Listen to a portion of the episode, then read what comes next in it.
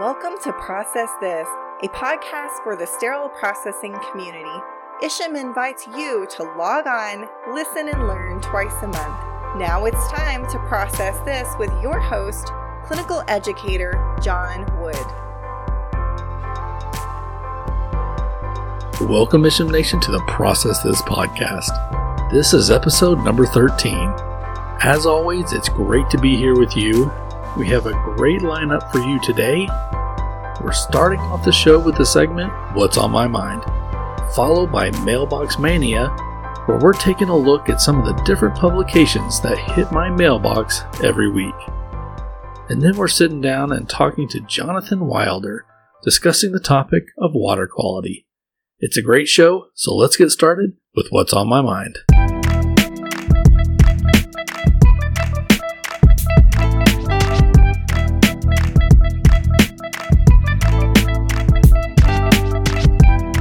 So I saw this post the other day and I thought it was humorous and I figured I would share it with you guys. Now there's a disclaimer not everyone may think this is funny, but I feel that every now and then we need a good laugh and be able to laugh at ourselves. So here we go. Top 5 reasons sterile processing is the best place you could work during a virus. Number 5. The temperature and humidity are controlled in sterile processing to inhibit the growth of germs. Number four, there is a positive and negative air pressure to help keep out the germs. Number three, there are 10 air exchanges every hour, ventilating bad air out and letting fresh air in. Number two, there is disinfectant everywhere, and you can wear your PPE all day long in decontamination. And last, let's get a drum roll. And the top reason sterile processing is the best place to work during a virus most people don't want to come down to sterile processing in the first place. So there you have it, a little levity to start off the show. Uh, credit for this goes to at Central Pro at HQ. Keeping on with the theme of top 5, in the last edition of Insights, which is information for Isham community, is a section named Your 5 Ways. So in this edition, it's 5 ways to welcome a coworker. So, five things you can do when you have a new person in sterile processing. So, number one, introduce yourself. Welcome them to the work area. Being new is stressful, so let's take away some of that stress. Number two, introduce your new coworker to others. You know, it can be awkward having to introduce yourself to everyone, so be involved. Introduce your new coworker to your coworkers. Number three, explain what's happening and why you know, provide a sense of purpose. Every sterile processing department is different, so explain how you do things and why you do them. Number four, include your new coworker in breaks such as lunches. You know, invite them to lunch and invite them to join your conversations. And number five reason, encourage questions and always offer your help. So, five ways that you can make a difference and help out that new coworker feel at home in their new job. All right, continuing on with our fives theme five moments of hand hygiene and sterile processing. Now, this five moments comes from a three year study relating hand hygiene with surgical instruments during sterile processing and other activities. This study was conducted by King Fahad Medical City, led by Mr. Asaf Amaki so forgive me if I butchered that name. So, five hand hygiene moments. Number one, before and after receiving instrumentation. Number two, before and after decontamination procedures. Number three, before and after assembling, preparation, and packaging. Number four, before and after loading instruments subject to sterilization and then last, number five, before and after loading, storage of instruments, and the distribution and dispatching of instruments to the end user. So, uh, good helpful hints or tips, five moments of hand hygiene that we should all be doing. And last on our list of five things, five myths regarding COVID 19 from the World Health Organization. Number one, cold weather and snow can kill the new coronavirus. Well, no. Cold weather and snow cannot kill the new coronavirus. There's no reason to believe that cold weather can kill the new virus or other diseases. And that's because the normal body temperature remains around 36.5 to 37 degrees Celsius, regardless of the external temperature or weather. Myth number two Can taking a hot bath prevent the new coronavirus?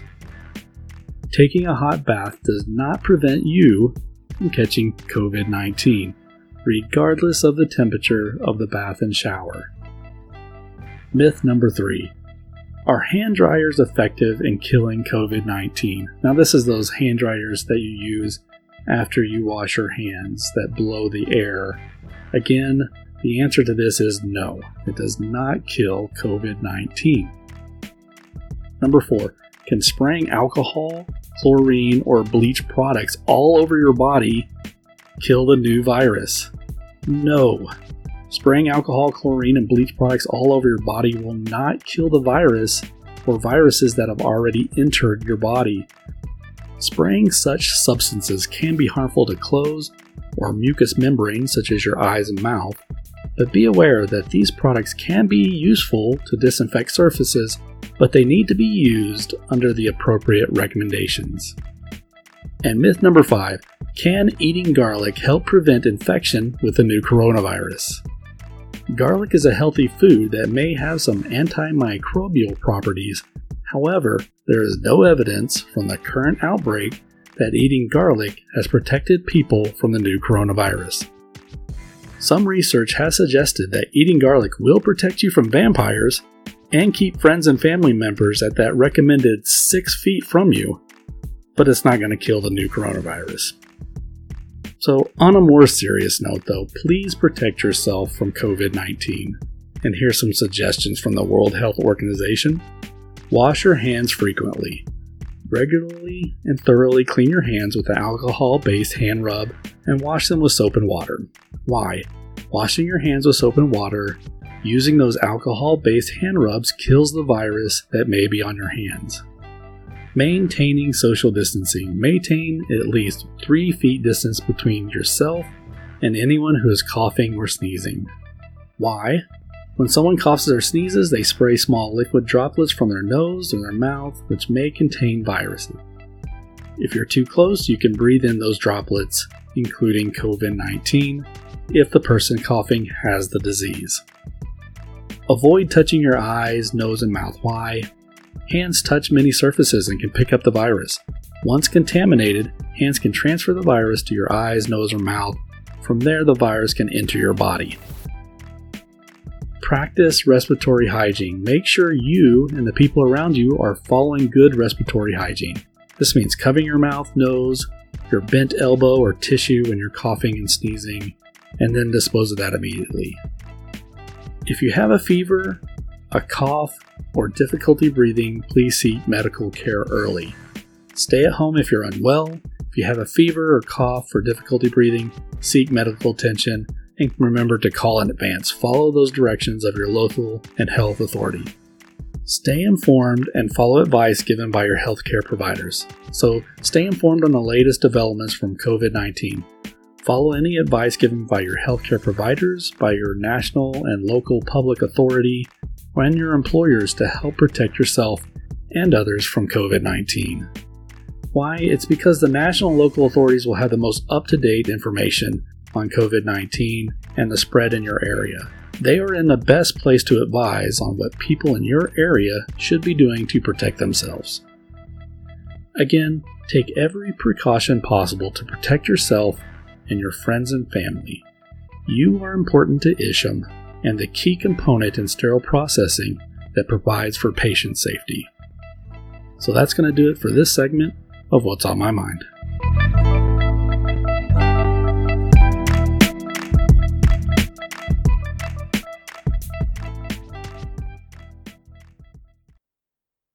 Today in Mailbox Mania, we're taking a look at the April 2020 Volume 44, Number 4 issue of Healthcare Purchasing News.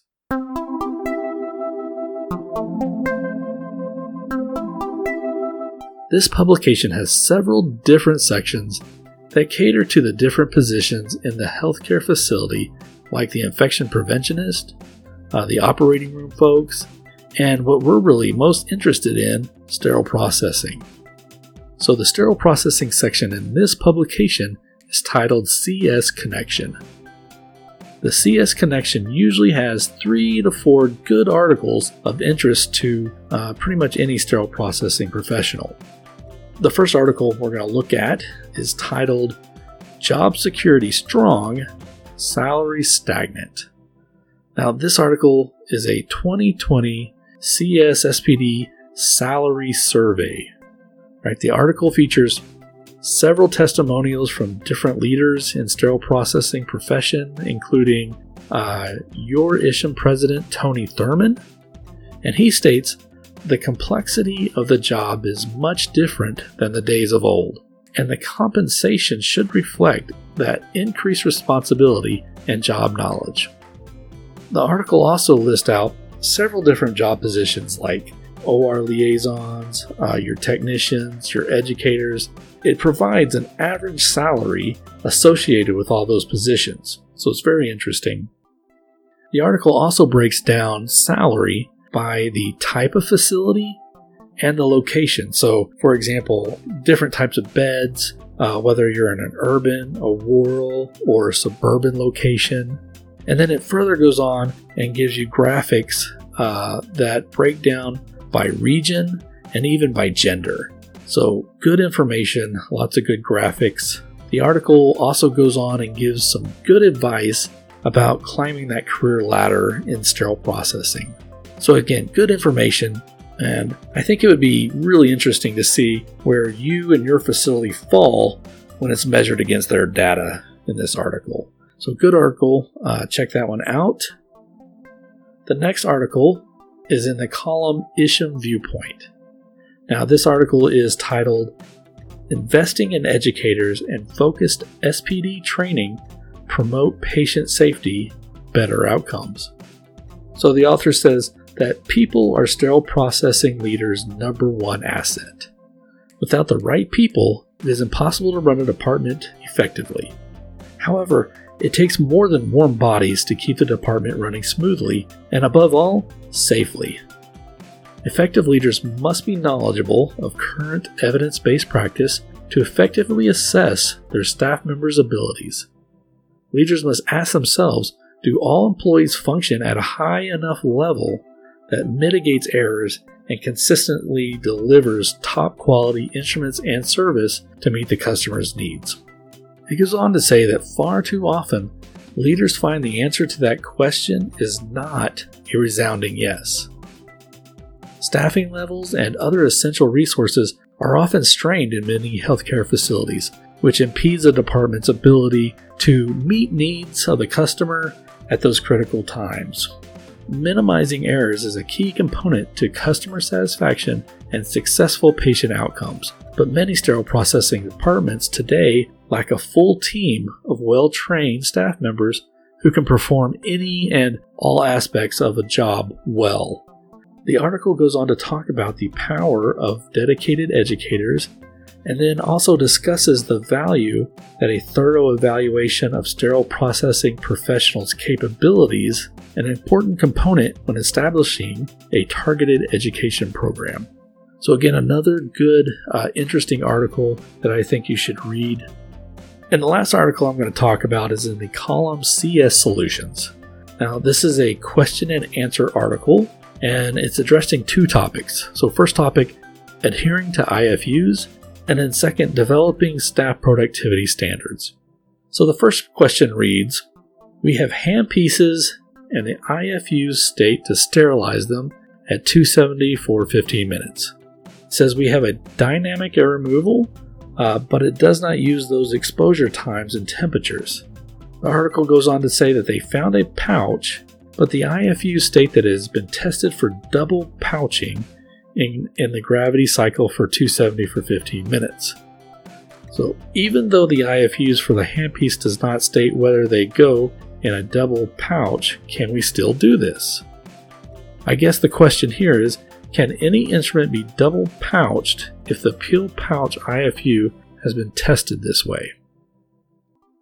Okay, so I'm going to let you think about this one for just a minute, and I'm going to go ahead and read that second question. So, the second question I recently started a new position in sterile processing department as an education and quality assurance specialist. Now, the director requested that I establish productivity standards for staff output performance. I spoke to a quality assurance specialist from another hospital within the healthcare system, and she suggested I begin gathering statistics related to patient days and bed capacity versus OR average daily census and surgical caseload. For the novice that I am, it seems a bit overwhelming and like the information might not lead to what I need to get for sterile processing staff productivity. Where would you suggest I start, and what should I include from that list that was suggested? Now, that's a really good question in my mind, and I think it's one of those questions that every facility has struggled with at one time or another. So, if you're interested in the answers to these questions, go to hpnonline.com Again, that's hpnonline.com and subscribe to the Healthcare Purchasing News publication. It's going to have the answers to those questions, and again, it has good articles. It's a good publication with good stuff for sterile processing professionals. So, with that, that's going to do it for this segment of Mailbox Mania. Today, we're talking to Dr. Jonathan Wilder about water quality. Dr. Wilder has been active at the forefront of applying science to the art of instrument processing since joining MDT Corporation, which later became a part of Getinge. He has worked in cleaning, disinfection, and sterilization technologies and has been successfully assisting over 50 healthcare institutions in the United States and Canada with issues of wet steam and stained instruments over the past 10 years. He and Charlie Hancock founded their own company, H&W Technology LLC, in 1998. H&W is a founding partner of Quality Processing Resource Group, offering assistance to Central Sterile sterile processing with these and other issues. Thank you, Dr. Wilder, for joining us today. Thank you, John, and please do call me John. I, we're friends, Excellent. so and I don't like to be Dr. Wilder unless situation calls for it. So, I think many of us take water quality for granted. Why do you think it's often an overlooked part of the central processing quality measurement? There are a couple of things going on that cause that to happen. Uh, one is that um, people don't know it's an issue. They don't understand that they should measure it. Everybody assumes drinking water is safe, and that's what people are generally using just tend to go ahead and, and use it as it is. And in fact, we're doing something a lot more critical than drinking with this water. So that's why we do need to uh, to do more. I think there's just a, there's just a lot of lack of knowledge, not willful, but a lack of knowledge that actually things can go wrong. People are not trained water scientists. So, if somebody wanted to find out the really the requirements for water quality in a healthcare facility, uh, where would you suggest they look? Well, there are a few sources. Uh, minimum requirements you can get from the EPA, the U.S. EPA, uh, under drinking water. Uh, then you would go on to get more specific to healthcare. Look at AAMI ST 79. Look at AAMI TIR 34, water quality for reprocessing or water for reprocessing. Those are the two major guidances that I can think of uh, that would be most illuminating. You also want to look at the water quality. Once you look at those standards, you want to look at the water quality reports from your local jurisdiction mm. that provides it. If you're not compliant, or if you are compliant, how compliant are you? You have a great deal of experience working with steam and water quality issues. Is it accurate to say that some of these issues are more common than others? If so, what are the more common issues that you see in the sterile processing area? There are some um, heavy hitters uh, for lack of a better term, things that happen more frequently than others. Uh, staining from uh, unfiltered, unprepped city water that is on the verge of not being drinkable, for example, is, is one possible, one frequent situation. Another is uh, that steam isn't tested ever. Uh, if you look at the if you look at the uh, installation instructions from any sterilizer manufacturer, there is a requirement to test for 97% uh, pure steam. Uh, that's sort of a misnomer. Pure steam means something else, but 97% dry steam is what they mean. And that, that is what has been codified in, in AAMI ST 79 uh, as of the last edition in 2017. The, uh, the requirements for uh, steam dryness, in other words, moisture content, the requirements for steam, uh, non condensable gas, in other words, air content, and superheat. These are the three measures of the actual steam quality, the physical aspects of steam. And these are never measured until somebody calls me or someone like me in because they're having a problem. So, are the issues you said, like the the air quality, are those preventable through the CS department personnel, or is this going to take facilities to be involved? Who's really going to be responsible for identifying those things? If you have a baseline measurement and you know where things were at, let's say, facilities engineering at the steam produ- steam production or the water purification parts of the hospital, then you can have them keep an eye on the, the facilities engineering folks keep an eye on things. These are not normally within the scope of the experience of the people in sterile processing. However, there are a number of relatively easy measurements, very inexpensive, that sterile processing folk can make to keep an eye on things themselves. And because they are inexpensive, they really should be done. And they're not difficult at all to do. And these are involve dipstick testing for a variety of things uh, pH, uh, hardness, alkalinity, iron content, copper content, chloride content. Chloride is the nemesis of stainless steel. You don't want to be on a certain level, and you really need to keep an eye on that sort of thing. Otherwise, you're going to get your your washers or sterilizers or instruments chewed up. Would you address some of the risk factors for patients as it kind of relates to water used in sterile processing? Right. So most of the contaminants are going to make instruments look ugly, or going to make packaging look ugly. They're not going to have any effect on, on patient safety. But the operating room isn't going to like them.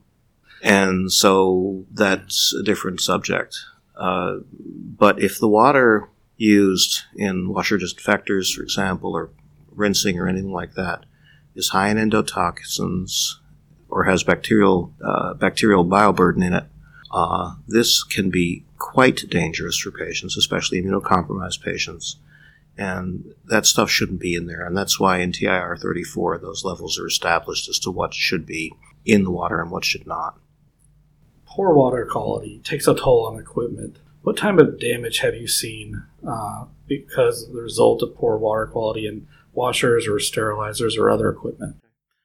Uh, most commonly, hard water uh, builds up and uh, sorry to be all technical here, crud up the boiler for uh, if there's an onboard boiler for a sterilizer or um, build up on uh, build up uh, lime deposits on heating elements in uh, in washers. This decreases the efficiency of uh, either steam production in the first case or drying in the washer in the second case. I've seen um, unfiltered water coming in from previously broken water mains deposit uh, deposit uh, flecks of uh, soil of various kinds uh, on uh, instruments in uh, washer disinfectors, and and that can also impact the longevity of the, the of the chamber of the washer disinfector, of the the hub of the spray arms, block spray arm holes, so that you don't get uniform coverage of the instruments by the washer, and therefore you don't get uniformly clean within the ability of the washer to do that. So if there's high chloride, again, I come back to that as being the nemesis of stainless steel, it will chew up chambers, it will chew up the instruments, it will cause expensive problems. Uh, when I was working at MDT, we had a case where uh, there were two washers uh, that were being fed, well, they were in a city near Lake, Lake Erie. And one of them kept having a hole corroded in the side of the chamber. The other one did not. We thought they were on the same supply. Nobody could understand this. And finally, the old, and it was a very old building, plumbing was traced down, and it turned out one was using Lake Erie water and was using city water, and the one that had Lake Erie water was the one that was chewing itself up on a reliable basis. So it can get really bad.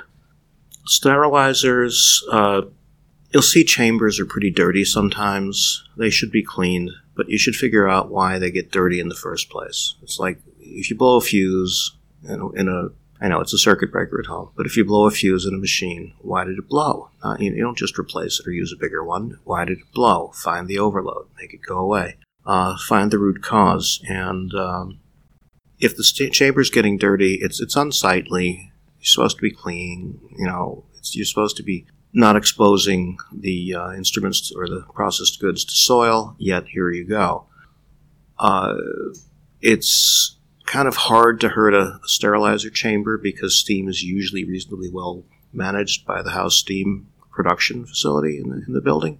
But sometimes it uh, you can get them pretty dirty, and that then you need to talk to them about the level of chemistry they're using. If a facility doesn't have a formal plan in place to measure water quality, uh, what steps do you recommend? A number of the manufacturers are very accommodating and actually have testing labs under contract or own them, and will do this for you for free, at least the first time. So you can get your baseline measurements taken care of uh, by the manufacturer. They may not do it on an ongoing basis, uh, and it's, as I mentioned earlier, it's very easy to do testing once you know where you were. Where you were, once you have a baseline measurement like that, it's very cheap and easy to do testing. Obtaining test strips, uh, dipsticks test strips from uh, some of the medical supply houses, uh, and uh, if you like something slightly better, going to industrial supply houses and looking for the specific uh, test strips that you want. And these would be, I, I don't know if I mentioned this, but pH, alkalinity, hardness, iron, copper, chloride, maybe manganese if you if your local water quality test shows that it might be there. Uh, I've seen manganese uh, completely fill up uh, a jacket of a sterilizer with uh, little black nodules, uh, and the sterilizer basically became a boat anchor. But to um, to develop one, experience is, is a good teacher. If you have a baseline measurement let's say from a, from a sterilizer or washer manufacturer, you have a starting point.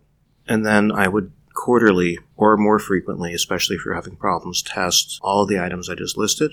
Again, it's very inexpensive to do this and it's cheap insurance. If things start to go get worse, you'll see it. And if things don't start to get worse, you can back off to a to a less frequent regime, but I would recommend twice a year, preferably quarterly, as your end game you know, water quality really for the CS, it's really difficult sometimes for our folks to understand everything that goes into it. So right. thank you for shedding just a little bit of light on that for us today. Well, it's my pleasure. I mean, I've seen so many horror stories that were preventable, and it, we want sterile processing to be productive, efficient, and not shut down for foolish reasons. I do because I've been a patient. I'm going to be one again, I'm sure. and uh, yeah, I want it, I want everything to be in place, not just for myself, but for anybody who has to go into a healthcare institution and have, have treatments being done on them, because there's no reason to get out, come out sicker than when you went in. Again, thank you, Dr. Wilder, for speaking with us today. Isham Nation, episode 13 is in the books. Thanks for listening to the show. To receive the CE for this episode, simply click on the link in the episode notes fill out the required information, and select the code Water Quality. Again, the code for this episode is Water Quality. Remember, keep an ear out for the next episode, always on the 1st and 15th of every month. Each episode is on demand, so when you're ready for us, we'll be there for you. As always, stay classy, Isham Nation, and we'll see you next time.